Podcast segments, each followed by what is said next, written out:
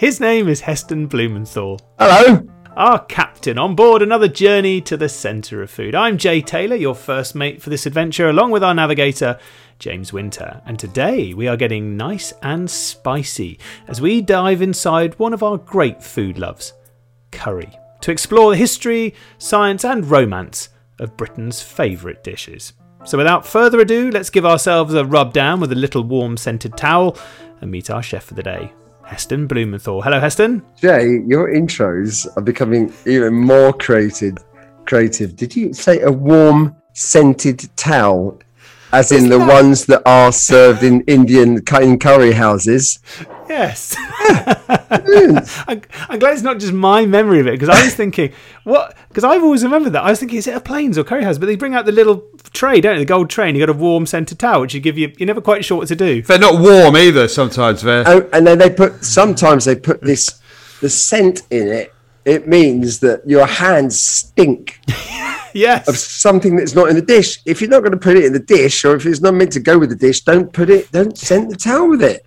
That's a very good point. Oh, they sometimes put them in the microwave for about ten minutes. So when you put them on your face, they take about fifteen layers of skin off with them. Are they supposed to be? Are you supposed to do your face or your hands with them as well? I've never been quite sure. Well, that was what I was going to ask. Uh, Or- and armpits. How far do you go? It's like so that, I down. just remember at the at the at the duck years ago, we devised a hand wash for the toilets. So you could go and wash your hands. It was cucumber, and then you come back, and you don't. Your hands don't smell of cucumber. oh, clever. So it's not going to affect your your enjoyment of the dish. Yeah, when you put when you when you put your hand to your mouth, even with a with a fork or chopsticks, if you've wiped it in dog poo, for example, Yes, I'm not advised. I would suggest that potentially it might affect the flavour, stroke, taste of said dish. yeah. So hand towels are about what are they about? Uh, if you want one after one, the other thing is a funny one, which is oh no, that's not so funny. Um, and that's more Chinese finger bowls Oh, for wiping your finger, washing your fingers in. with a, with lemon. Yeah, I don't in it. like those. Again, I, Funny, and, and there's lots of stories about people drinking them, but I've actually never seen anyone drinking them.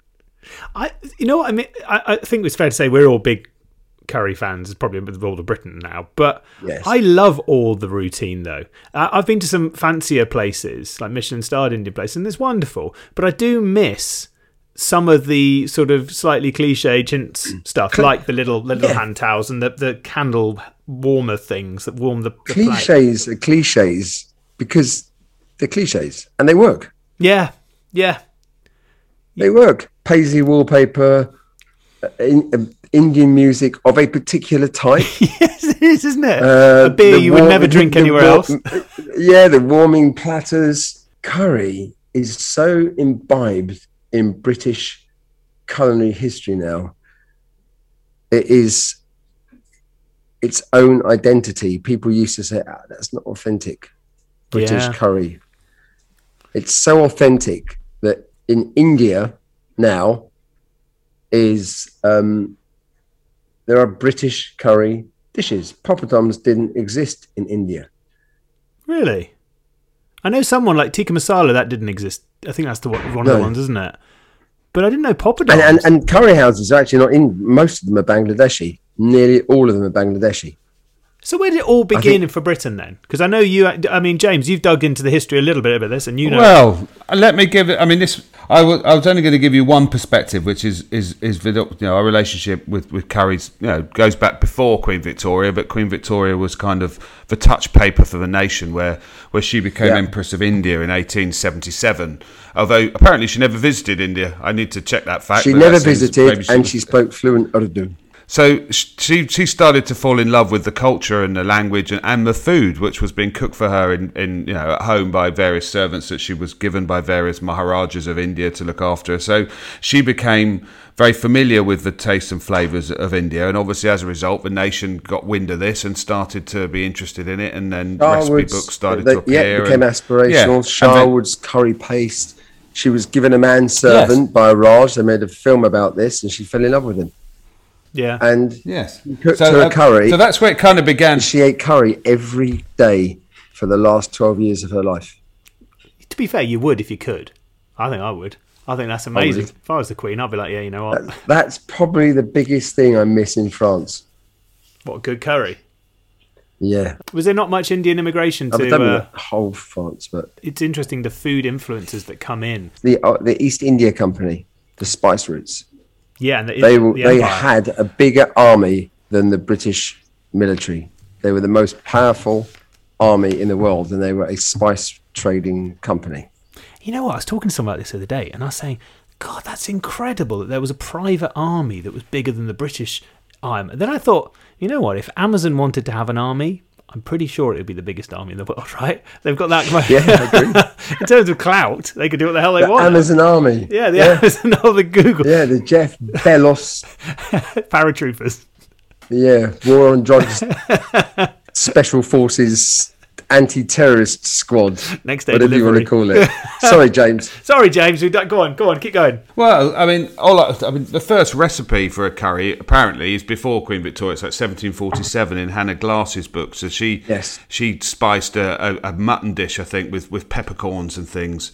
Um, but and slowly over the various you know additions, various other new spices were added as the growth of these spice routes started to develop. And and and Heston's right. I mean, what it was about was about access to ingredients. People wanted to cook these things, but they couldn't actually get hold of anything to, to get the flavours that they were reading about. So companies and routes and things started to develop, and, and products were developed where spice powders were developed by Sharwoods and other people, which started to become paste, started to become sauces, started to become the home version of, of, of the curry that, that we kind of know today. But alongside that, obviously, there was this immigrant population slowly growing in, in England, which was coming first from sort of the Punjab and parts of India, but then later through East Pakistan, which then became Bangladesh, which is what Heston was alluding to. But most of the Indian restaurants, let's call them in Britain, up until at least for the last 20, 30 years, were in fact probably Bangladeshi in origin. So a lot of the dishes were, were not Indian as such, but were, were some version of sort of Asian food that we were becoming very familiar with. So our kind of experience of, of Indian food isn't particularly Indian at all, but it's very British and, and built up of that, that very unique relationship with Britain and India had It's during British. Victoria's It's time. British curry. Although it's interesting now, it seems to have gone slightly full circle because we love our curry so much. Just in my area around here, we have a Kerala curry house, we have a North Indian curry house, and we're very aware now when we go and dine there the difference between the cuisines, which are now sort of coming back into vogue over here because we've sort of the British curry mm. dishes. We're now like, oh, we've had that, but what what's the next thing? Oh, I see. Let's go for the actual authentic, well, as authentic as it can be, or Indian dishes over here, but from different regions. And that obviously there's such a huge variety in. in Well, in fact, in India, when you bed into it, there is regional curry, yes, and there are differences between the north and the south, and some of it is con- whether you're by the sea and the heat and the humidity and many other things. But essentially, if you if you zoom into it, the regionality is the hand-me-downs. So the family go into a village, has their own cult, um, style, and then within the village there are families that have their own style. Now, I remember, I, I didn't make this show, but I remember watching when you were doing In Search of Perfection. You you start you got a, a, a mini digger and you ju- dug your own tandoor in the back garden of Fat Duck, didn't yeah. you? Talk to me Yeah. about the tandoor and the role it has in Indian cooking, and also your adventure to create one and the dish you were doing with it. Because I'm curious about this because I I, I watched it, but I wasn't part of it, so I'm interested in the journey you went on. I'm not actually sure if the tandoor came before or, or after the Japanese um, oven.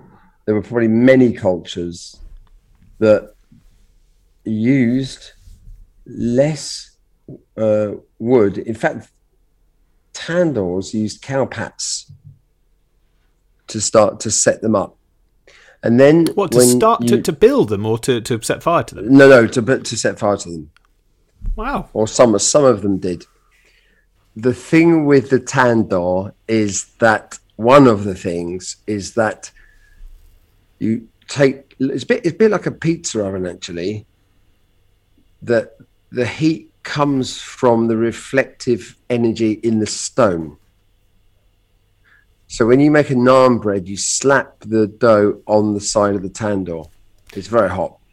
Yeah, so I've always been curious about that. So, the, so the, it's not so much if you if you hung it in the middle, just on a piece of string or something, it wouldn't have the same. It wouldn't cook in the same No. way as putting it on the side. No, So it's the stone itself that's the hot thing. A bit like a pizza oven. Huh. Hmm. But the air in, in in amongst it gets hot, which obviously I guess we'll talk about this in, in, in a Yeah, this is- in a special oven. this podcast. is an oven Um, Tune in next this- week for the oven podcast, which I'm Jay, starting to talk about. air gets hot. Yes, that's it. Let's let's park that one. We'll park that till next week. Coming up, So- Um, but I love there is something about the smell and the taste of fresh naan bread straight from the tandoor. Not three, four minutes later. In fact, I have my kids made naan bread. I remember my son making a son and daughter when they were sort of eight and ten years old. I took I took them to Malik's in Cookham, which is my favourite Indian restaurant. I- we went there once. I remember. Yeah, yeah, You remember? yeah. Fabulous. uh, and they had them in the kitchen making naan. The only thing is, it- it's very hot. So you have a long metal rod with a hook on it, and also a pad that you slap the dough on the side with. I've watched them do it. I'm amazed they don't burn their arms all the time though. When they get when they even when they slap it on, you think you're going to catch the rim prob- Yeah, they probably do. I mean, I can put my hands in boiling water, not for very long, but to, to pick something out. I didn't realize it until I remember doing it once, and somebody looks at me as if I was mad. And I realized I think I'd burnt myself so many times that eventually my skin Just gave had up. developed into an elephant's skin. Your hands just went, oh, fine. If you can insist upon doing it. Yeah. In terms of the, uh, I know what you mean about eating a naan. It's so good when you have it quickly. And this is one of the issues I have with takeaway curry. I love curry, but I would say it's. I know, obviously, we discuss this all the time. Environment is so important, but there is also something about the fact that a number of Indian dishes, when you have them, or however long it takes to get to your house, 15, 20 minutes later, become quite a different thing. You know, not better or worse necessarily, but different. I completely agree. They're not the same. Doesn't mean to say they're better or worse. If you if you want to just have a takeaway and sit in front and wa- of a TV and watch a movie, Yeah, it's brilliant. it can be fantastic. but it's n- but it's absolutely not the same experience of having it in the in the restaurant. So take me back in your cooking adventures to you, one of your first experiences cooking curry when you first started exploring a dish and really really looking into it. Where what was that? I'd have to go back a lot further than that because it was eating curry. And it was in the Tand Wickham Tandoori in High Wycombe, next to the law courts. um, I was probably somewhere between 10 and 12. Paisley wallpaper, uh, those uh, heating trays, and those metal, sort of copper metal jugs that had dents in them with water Absolutely. uh, and you could have things like th- there was always an English option Oh yeah, why? This is back in the day then, where it was always back in the day, and chips. and and chips and chips, and I started with chicken. I think chicken korma. Of course, the great gateway curry. Yes, the, yes, it, it's the it's the open, it's the key that unlocks the door. It is, isn't it? It is. But then the same curry house years later, I went to with mates after the pub. I have wonderful early memories of curry. And the first time I cooked a curry, in fact, was possibly for a TV show.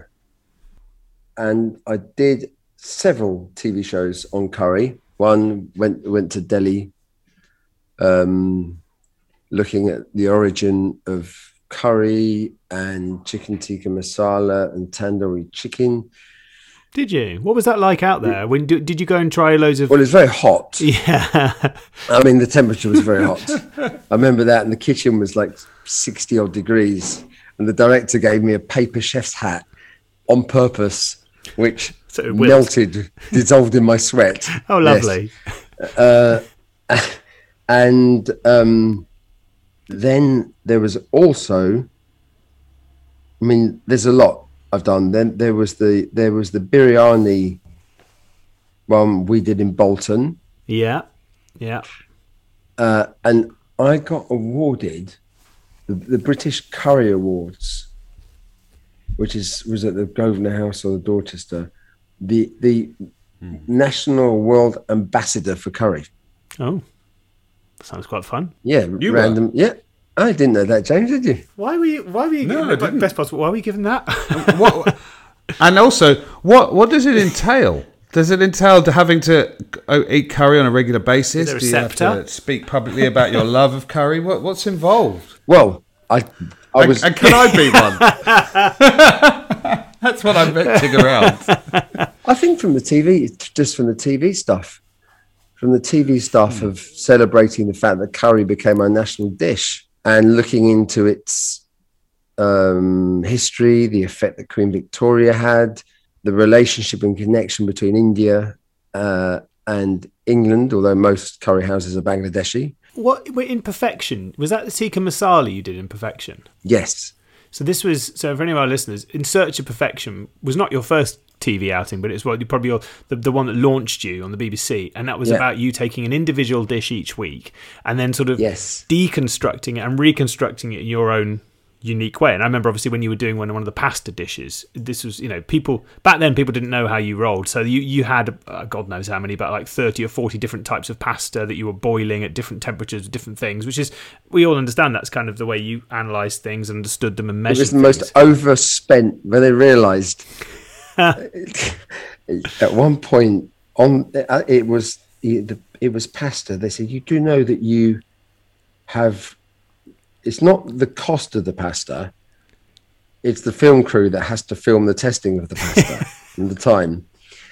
Uh, and they were very polite and they said that uh, you have already gone through 30 types of pasta which they film for experiments. Can you uh, please it get a the bloody most- move on?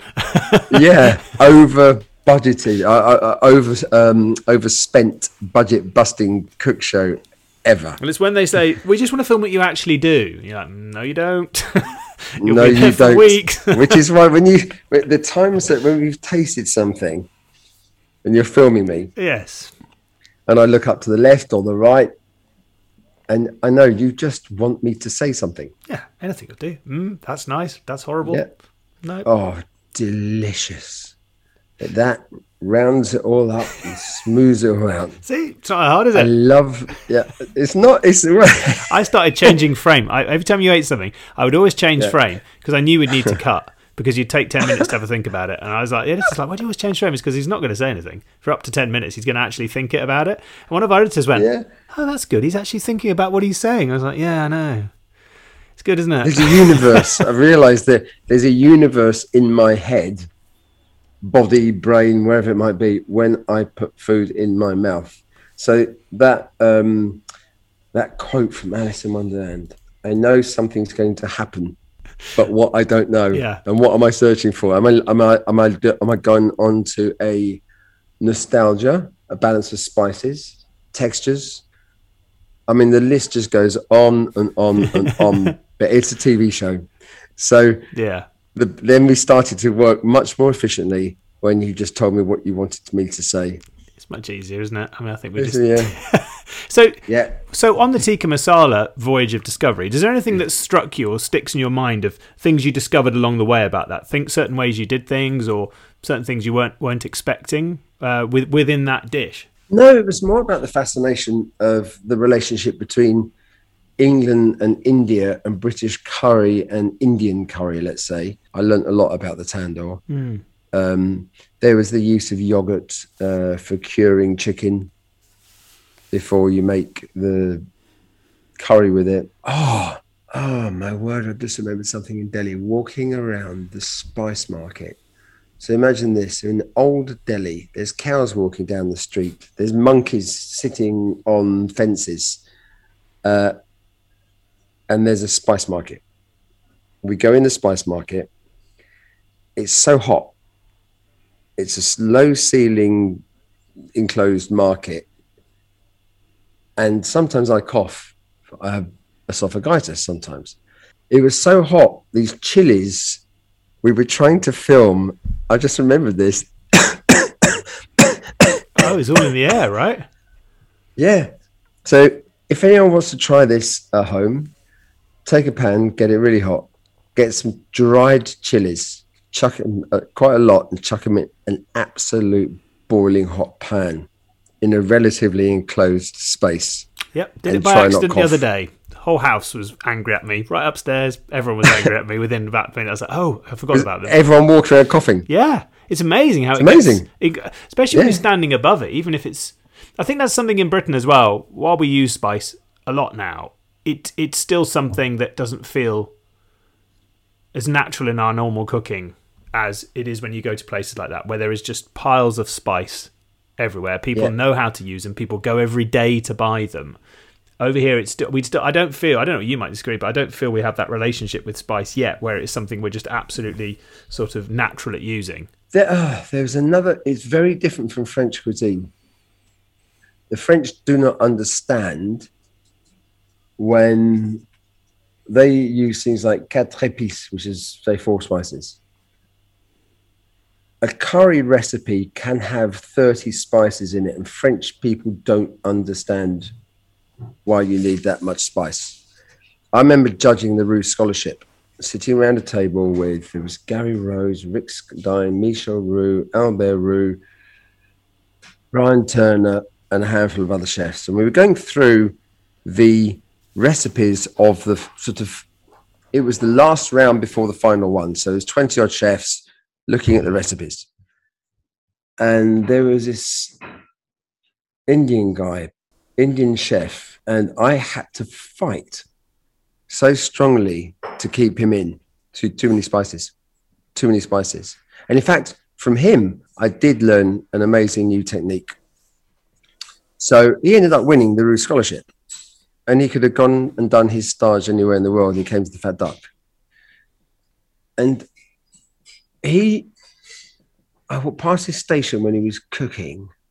Um, a station in a competition is, you know, the, your own little mini kitchen. Mm. He had a big metal tray, and he put a piece of charcoal in the tray with butter, burning charcoal with butter, and uh, I think it was black. It was something really sulfurous.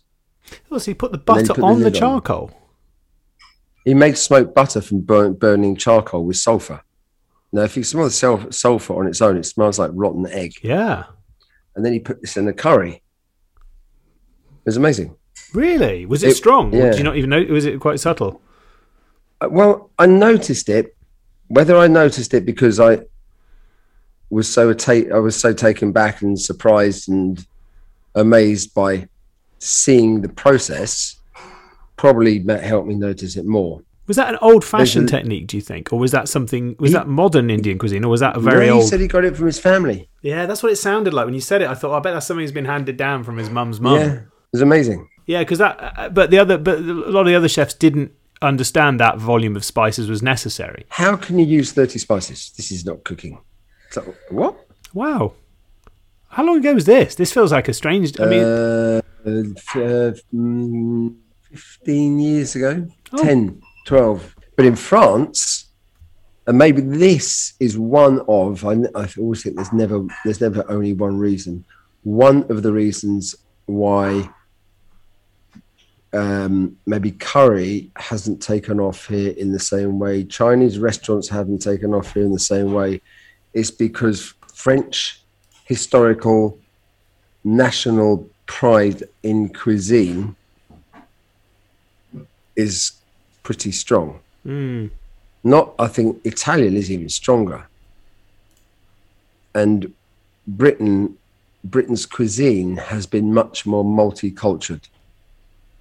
yeah. I mean, certainly when it comes to food, yeah, we're happy yeah, to embrace anything if it tastes good. Yeah, because in the seventies it was so bad. We sort of started it's with a true, actually. slate. Start with a low bar, and it makes you very Yeah, open to new yeah. Yeah, and that, and still now, I still hear French people saying that haven't been t- t- either never been to London or haven't been for ten or fifteen years, cannot believe that England, Britain, could actually be a place you could go to for an eating trip. They just don't. They just think it's a. It's. You're talking gobbledygook. still, That's crazy. Especially amazing. any of the cities. I mean, not just London anymore. Anywhere you're going to find such a myriad of interesting, different, unusual people trying new things. Um, we can obviously hear bashing and crashing in the background because you're in your lab, and I know that in your lab you've been working on the new cookbook. And James mentioned that you've been sort of uh, looking at curry and sort of delving into some of your curry memories as as part of that to instigate things. Why? What?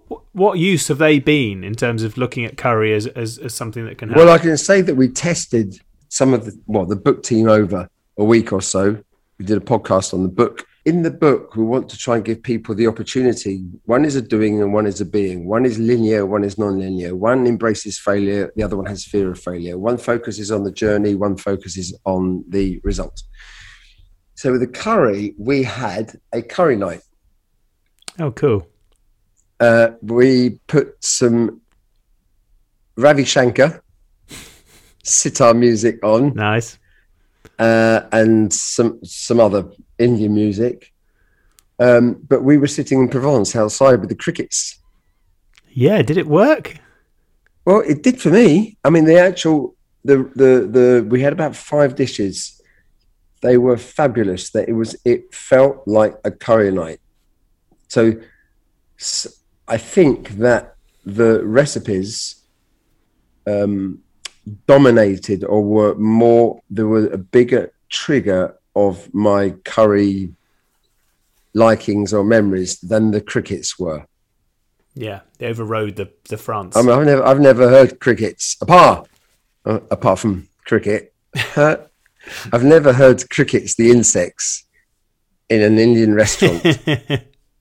I bet you went in India in some places, right? I bet it'd be quite a, yeah, quite a yeah, soundtrack to. Yeah, I wanted the curry nut. No, I didn't want. I've, but it, it was wonderful. And the fact you had five dishes is interesting because curry is one of those dishes, one of those things where mixing together dishes is great and works really well, and they all sort of speak to the same thing and kind of work together. Whereas often, most lots of cuisines that probably wouldn't be quite as good mixing together five or six different Yeah. dishes. The biryani. I mean, we made a biryani for one TV show, which was beer biryani, which is rice beer.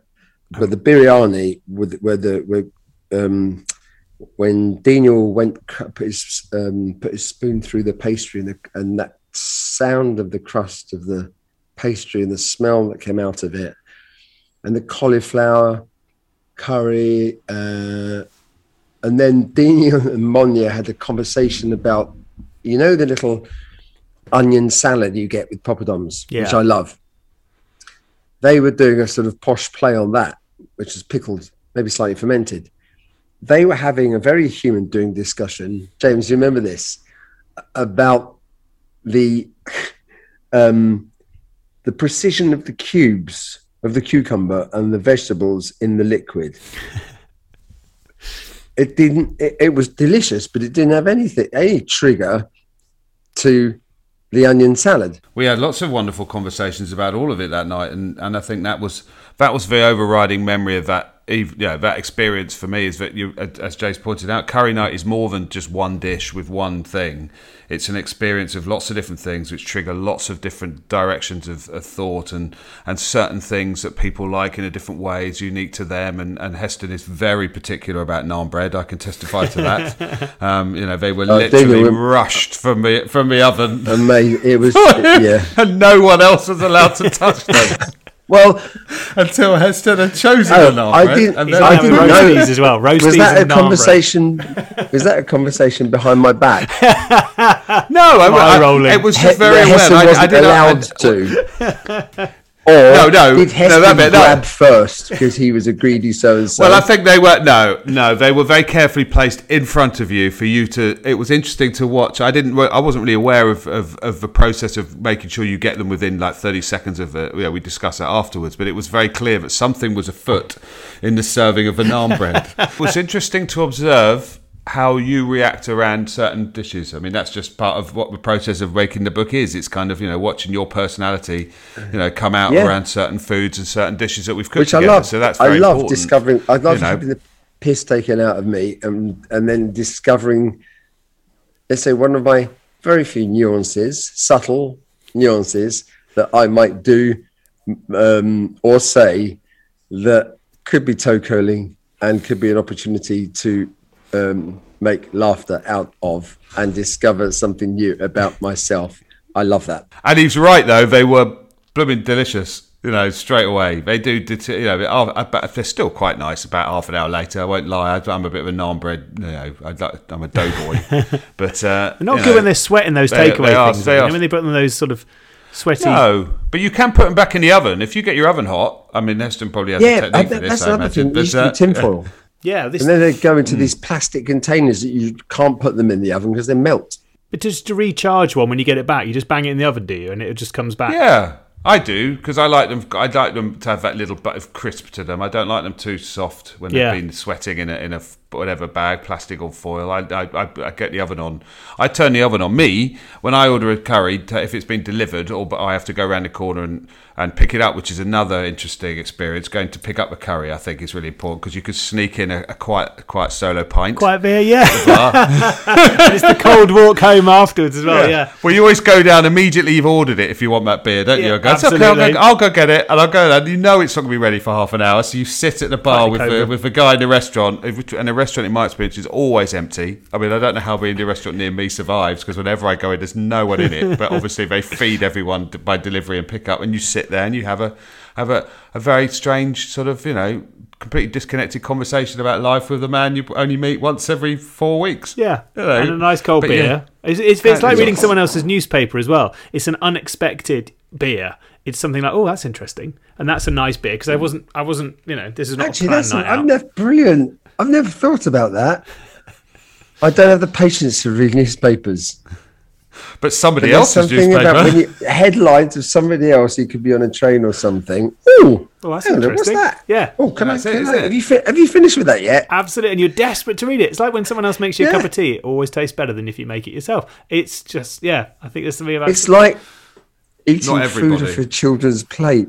oh yeah, Some people, oh, I love, I, I love. I mean, and some people think sharing, they just can't do it. I can't. With They just can't do no it. sharing with puddings for me. No, that's it's just. I like to see a dish and know it's mine. I don't want someone then chipping away. I'd want you. You can chip away all you like, but then I just then- want to know what I've got yeah. to play with afterwards. So have all you want, and then just give me the rest, and I'll deal with it. But I don't want you eating while I'm. eat- I could, might have saved a really good bit in the corner.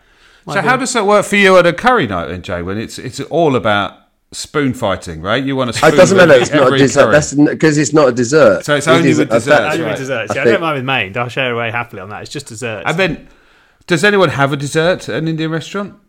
There's always some like coconut They ice used cream. Ever to. have. Kulfi. kulfi. Yeah. What's that? What's kulfi? It's a it's an Indian ice cream made with condensed milk. It used to be served in a, like a molded pyramid ice cream Hmm. stroke parfait, quite often with pistachios and other stuff. It's not the place you want to put in, though, is it? By that point. And also, there's not there's not many other cuisines where afterwards I feel there, I feel there's a slight pressure on eating curry to eat it quickly enough before the the massive guilt bloating begins. I'm like, oh no, I've eaten too much, and then you have to sit very quietly. Don't talk to me. It is. It, I think it is for me. It's a harder thing to eat mindfully, hmm. which I'd never thought of before. And just you said, if you could eat mindfully, which is what another thing of what this book is all about. You eat to feel fulfilled, but curry, you try and eat as much as you possibly can as you can. As quickly as you can before you feel full, but then you get the delayed reaction, which could be an hour later, where you're so bloated. God knows what your gut is saying to you. Your poor little microbes are thinking, "What the hell has happened?" Then you go try to. You're meant to be going to sleep afterwards. you're meant to rest them. Let, they've been to the gym. Well, on that on that note, On, on- on that bombshell. we are basically we're being kicked out of the curry house now. We've run out of time.